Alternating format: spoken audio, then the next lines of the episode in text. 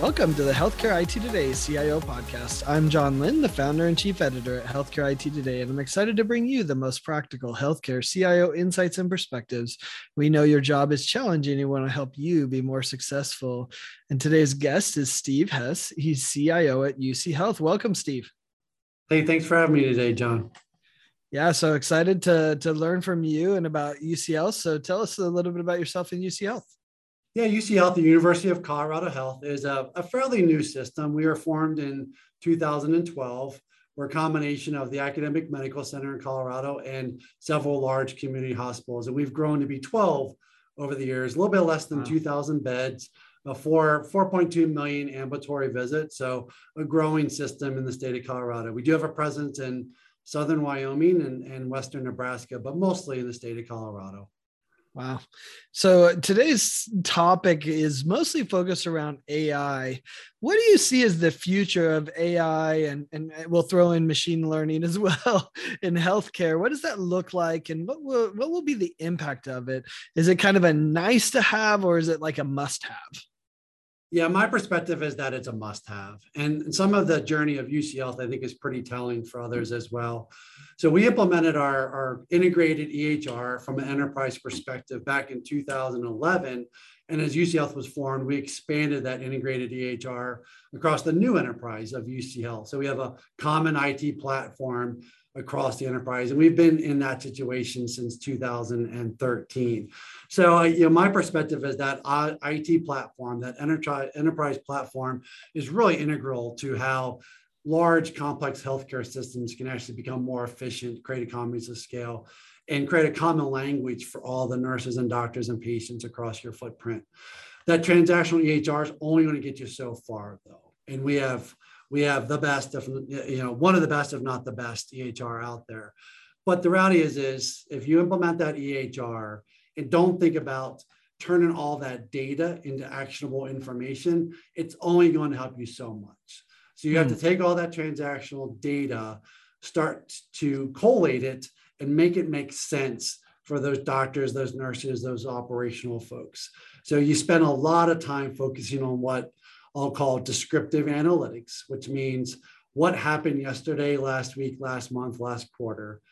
You then have to start to make that journey towards the predictive analytics of what do we think is going to happen tomorrow based upon what happened yesterday and today.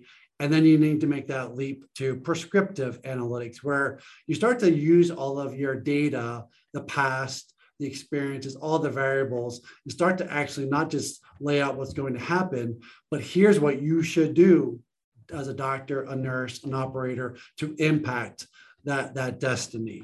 So I think that journey from the transactional E H R to descriptive analytics, predictive analytics to prescriptive analytics is a journey that everybody needs to go on. Now, that you only get to the predictive and prescriptive, frankly, by implementing world-class next-generation intelligence. And a lot of that's going to come from machine learning and A I. Hmm. Interesting. So I like the description of the evolution, and, and many organizations are still just doing, I would say, analytics on, on some basic transactional right. data, right? Uh, but moving to that predictive and prescriptive is, is a good way to evaluate where you are in the journey. Very interesting. What should organizations be doing now to kind of embrace uh, this technology and this opportunity to move up the A I scale, if you will, uh, and, and to make that a reality in their organization? Yeah, I think obviously the first step is to make sure you do have that enterprise I T platform in place. And if you've not made a decision to go with a single vendor, you do then need to figure out how to bring all that data together so that's not in the, the silos that may be locked into disparate best of breed systems. So that's kind of create the level playing field of your I T architecture and your data. I do think the next step, though, is to really have your I T analytics in good shape. Now, what I mean by that is that, you know, one of the first steps is that you create a bunch of reports. Mm-hmm. When we first implemented our enterprise E H R, we had over a half a million reports in place. Some of those were wow. out of the box from the vendor. Some of sure. those that were we took from legacy systems. Some of those were ones that we've created as we made the transition to a single E H R vendor. We actually we step back and look at the utilization of the half, half million reports. And what we were seeing was over half of them were being used one or zero times. Wow. Let me say it again, one or zero times. So half a million reports, many of which were out there, they worked, and they were not being used. Because a lot of time it's either, you know, they the operational teams moved on to something else, or, sure. um, you know, the way we built it was misaligned with what they were expecting. Mm. They didn't have time to Q A or test it or whatever, but it was clear to me that we weren't doing what the organization needed. So single I T platform, you have to get your analytics in place, but then what you have to do is stop being report writers and start getting into this analytics space.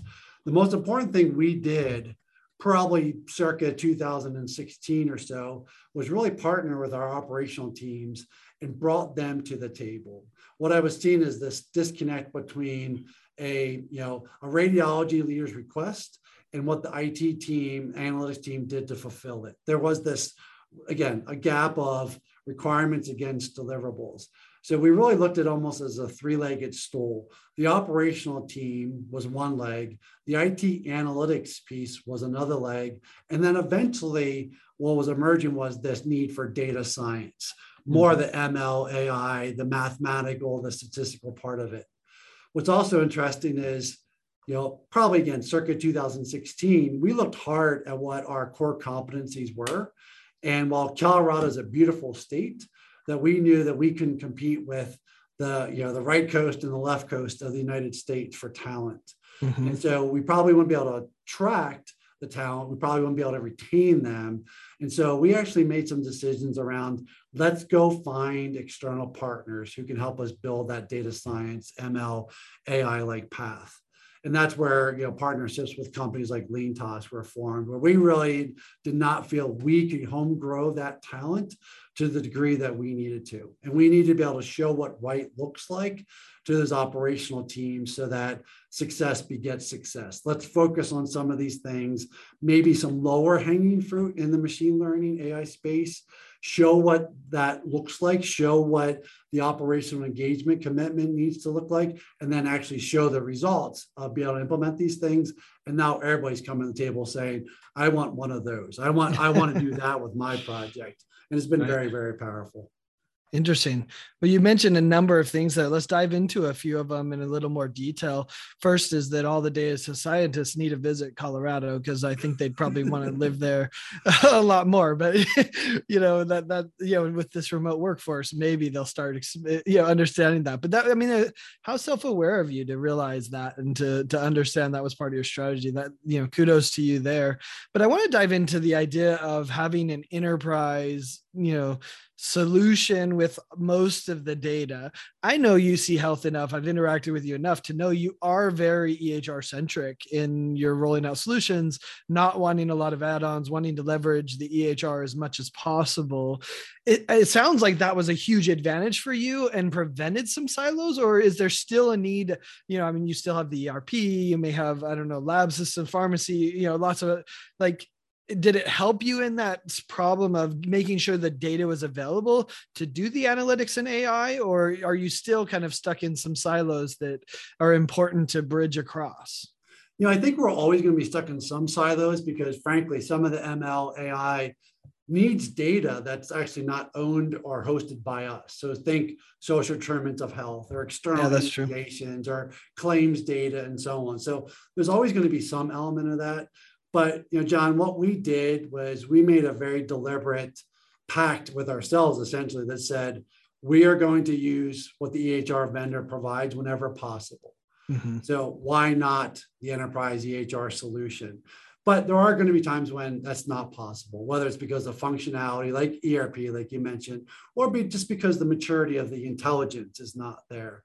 But every step along the way, our guiding principle was, keep the docs in the E H R, keep the nurses in the E H R, keep the rev cycle folks and H I M folks in the E H R, and keep the patients in our mobile app, right? Yeah. So even if we did have pockets of, of, of silos of data, we did the work to bring it back into the native workflow of those folks. So they don't even know that they may not be using the native vendor that hosts our E H R. right? Yeah. So it's, you know, it's really important that whether it's decision support, intelligence, or vital sign data that's coming in Q one minute to feed our algorithms, it all needs to come back to the workflow of the people doing the job. And so don't make them sign on to something else.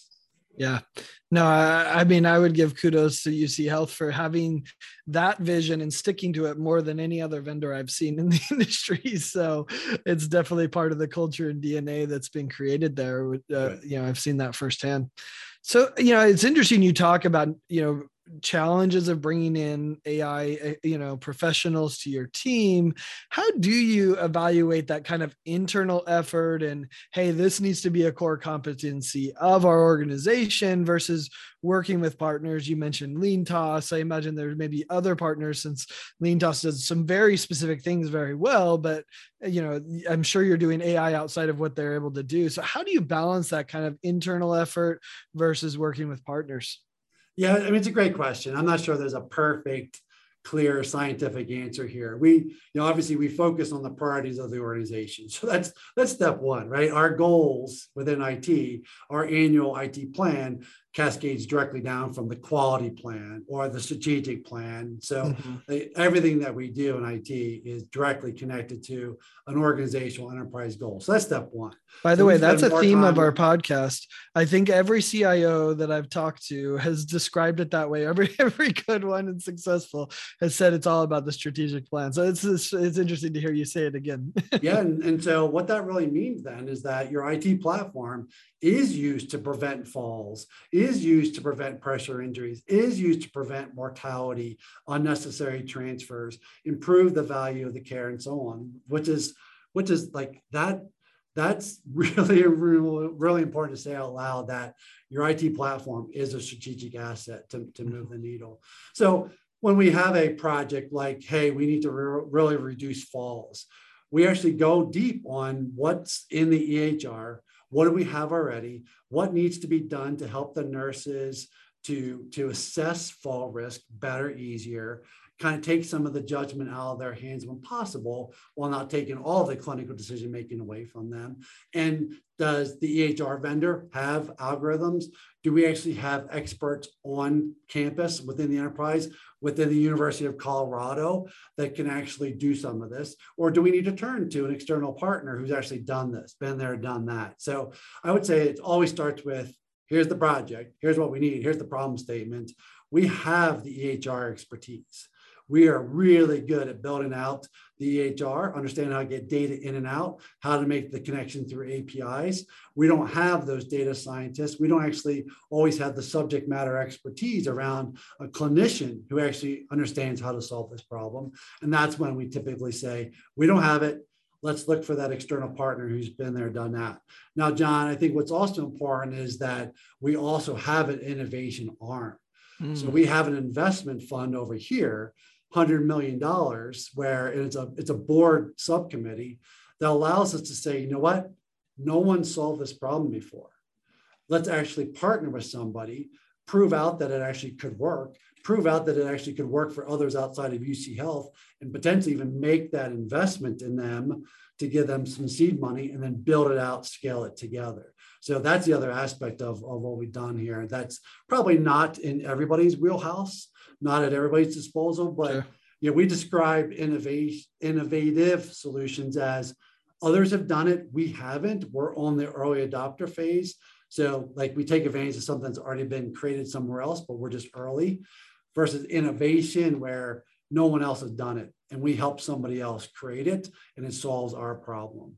So yeah. Unlike maybe some others where innovation or innovative is, is like staying in a lab somewhere and never sees the light of day, we bring all that innovation to the point of care through all of our E H R integration. Yeah, you're right that not everyone can do that. Although there has been some success. Providence prove it. U P M C has proven yep. it, right? Uh, Sinai, right? There's, there's a number of them yep. who've done that model successfully. So it's it's great to see you working on it. Are there some areas of innovation that you think the E H R is not going to touch? I mean, are there any areas where you're like, you, you know, the E H R obviously has a vast number of things they could do, and they have to choose, right? I mean, we all have limited resources. Are there some areas that you're like, you know, uh, you know, I don't know, obviously timekeeping, Kronos is, a, you know, I don't know. Are there some other areas you're looking at that you're like, oh, these might be interesting areas that, you know, maybe we're going to go outside the E H R to do? It, you know, it's a great question. I, I would say that that's actually not how we think about things. What we okay. actually do is say, what is the core competence that transactional H R? I, you know, our, our vendor is, is world-class, and our vendor tends to, when they put their mind to it, hit home runs. Mm-hmm. But what I see is they may hit a home run on a user interface piece, but they're not quite hitting a home run on the intelligence piece yet. So when you're trying to compare, hey, your E H R vendor has this really cool dashboard to look at capacity or predict O R utilization or whatever, the user interface may actually look at the exact same as the third party, the external partner. The U I may look the same. Right. But what people lose sight of is that it's not about the U I alone, it's about the intelligence. What, what's actually happening behind the scenes, and the accuracy and the maturity of some of the predictions and the, the M L A I. And so that's kind of where we see, John, where the enterprise E H Rs, they keep getting better, but the external partners actually get better at a faster pace than the enterprise E H Rs can. Mm-hmm. So it's, it's important for C I Os and others to not just look at the pretty dashboards in the U I, but really look at the intelligence. And I often say that sometimes the E H R vendors can produce stuff that's based upon high school math, and the third parties are producing, you know, graduate level statistics calculus. Yeah. And that's really important. The, and but they'll both improve over time too. But, you know, the intelligence vendors, the third parties, I think will continue to be able to pr- improve at, at a pace that it, that exceeds what the E H R vendor can do. Yeah, that's a good way to describe it. So as we wrap up, we always like to end with some career advice, career perspective. Uh, what skills do you think a C I O should be developing to kind of lead this new A I-powered frontier that we're headed towards? Yeah, there's actually two things here. Uh, and I, I've been very fortunate. I've been very fortunate um, in my career to have people that helped mentor me, help, um, you know, allow me to, to break out of my box and so on. So I would say the first, the first career advice goes way back. I, I, I knew what I wanted to be when I was fifteen, John, which, which is not a, you know, that's not typical, nor does it have to be a recipe for, for success. But, but by doing that, I went to school for what I thought I would do. And then I got into healthcare really pretty early in my career. And I proceeded to do like twelve jobs over ten years, right? Same organization, same organization, but, you know, twelve jobs. So I was working on, back then, because I'm old, Vax V M S. And then I was like with Unix with an interface engine, I, Microsoft S Q L Server. I just did all these different jobs. Uh-huh. And while the technology has changed dramatically, I know what it takes to be a database administrator. I know what it takes to be an interface engineer. I know what it takes to work on the help desk because I've been there, done that. So by doing all those things, I now have an appreciation for all the people on my team and what they do and how I can help them, like I wouldn't have if I came up through something else, yeah, right? So be brave, take chances, do lots of jobs, and, and learn, right? So that's probably the first piece. I would say the second piece is more late stage. And what, what you're seeing now, probably from me, from others, is that, you know, I would say ten percent of my job right now is being a C I O, ten percent. Wow. So a lot of, a lot of my job now is working with external partners like the LeanTaaSes of the world and so on. But, you know, in, in essence, by having this enterprise I T platform, we're becoming almost de facto C O Os for large systems. Hmm. So it's because it's just I T is just embedded in everything that yeah, we do. Yeah, it's integrated with everything. Yeah, that's and so reality. You can may have a C E O or a C F O or even a local C O O who's kind of responsible for their local hospital or, or region, but sure. No one's really kind of on the stilts looking at the maze from above, right? And C I Os um, can do that. Now, the C O Os are still worried about going to the cloud. They still have their data centers with their servers, and they love doing tours of their data center. They may never be that, but that's okay too. That's okay too, right? I'm not looking down on them, but there's an opportunity here with the large health systems, C I Os who you know implemented I T platforms to do way more than just traditional C I O. And it's so much fun.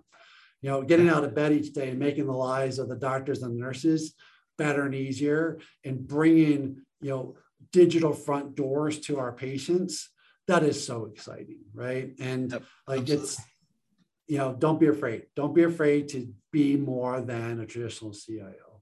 Yeah. You're a nerd like me that loves that operational stuff and how it impacts operations. So that's, that's exactly great. Right. Exactly right. It's amazing. Cool. Well, thanks so much, Steve, for uh, taking part in uh, the C I O podcast. And thanks everyone for watching and listening. If you want to find more great healthcare I T content like this, be sure to check it out at healthcare I T today dot com or search for the C I O podcast by Healthcare I T Today on your favorite podcasting application. Thanks, Steve. Thank you, John. Really enjoyed it.